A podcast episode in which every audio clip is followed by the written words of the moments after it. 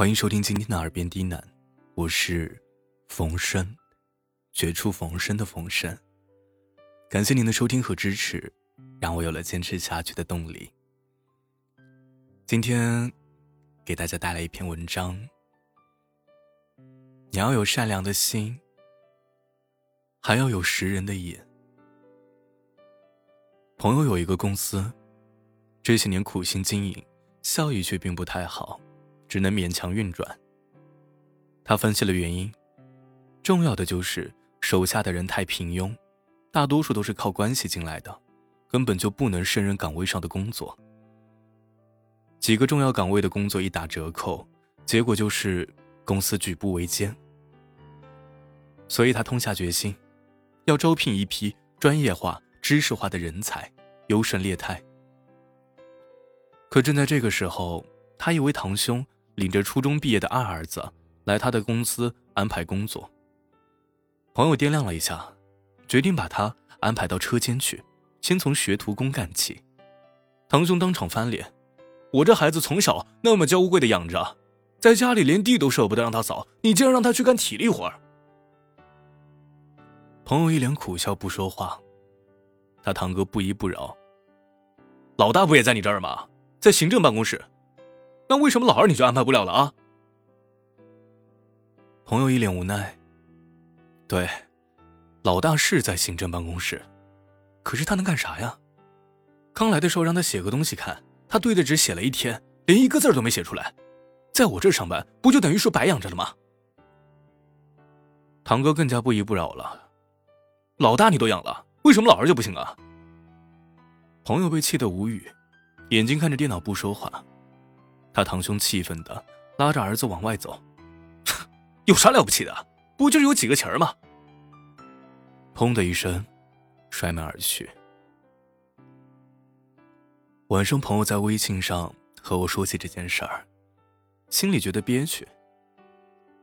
他说：“这几年我公司进来很多亲戚，很少有符合岗位要求的，结果呢？”导致公司整体提升不上去。我一直与人为善，亲戚朋友能帮一把就帮一把，结果还是得罪了堂兄。有谁体谅过我的难处啊？我安慰他：“你帮他是情分，不帮他是本分。这种没底线的人，你把公司给他了，他或许还觉得工资小呢。”朋友说。我堂兄就是那样的人，哪个亲戚日子过得好了，不帮他一把，他就会骂别人，好像人家都欠他几辈子似的。这种人你帮了也白帮，随便他吧。记得作家晚晴写过：“会让你为难的人，本身也不见得有多在乎你。如果一件事一开始就让你不舒服。”那么越早拒绝越好。任何一种关系的维系，一定是你情我愿，互相体谅。所有勉强自己的行为，都坚持不了太久。对啊，就是这样。只有一头沉的关系，肯定走不远。昨天，另一个朋友给我打电话，说他心情很郁闷。问他原因，原来是他的一位高中同学问他借钱，说当天必须要交一套房子的首付款，三天过后就有一笔钱到账，一定会还给他，就暂时周转一下。其实之前这位同学就和他借过几次钱，每次也都是这么说，但从来也没有还过。好在数额不是很大，他也一直没有好意思追。这一次的数额有点大，他的言语就稍微怠慢了一些，同学就不高兴了，说：“这么大老板，这点小钱还这么磨叽。”巴拉巴拉说了一堆不咸不淡的话。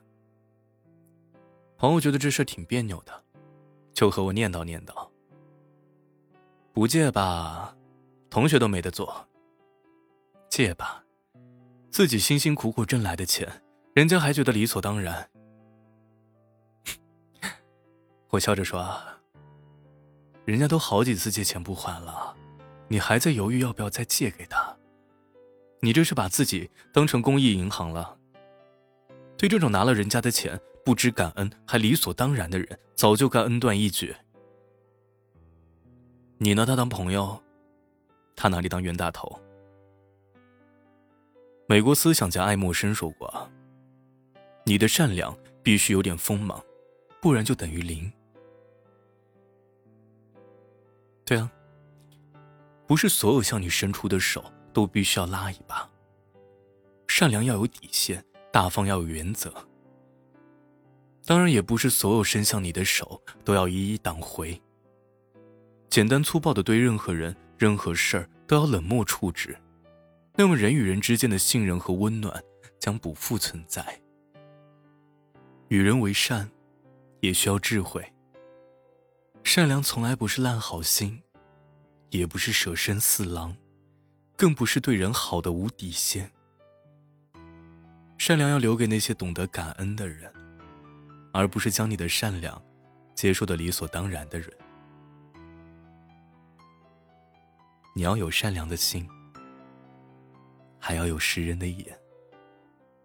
没有原则的对人好，只会让自己受到伤害。凡事只有先保护自己的人，才有保护其他人的能力。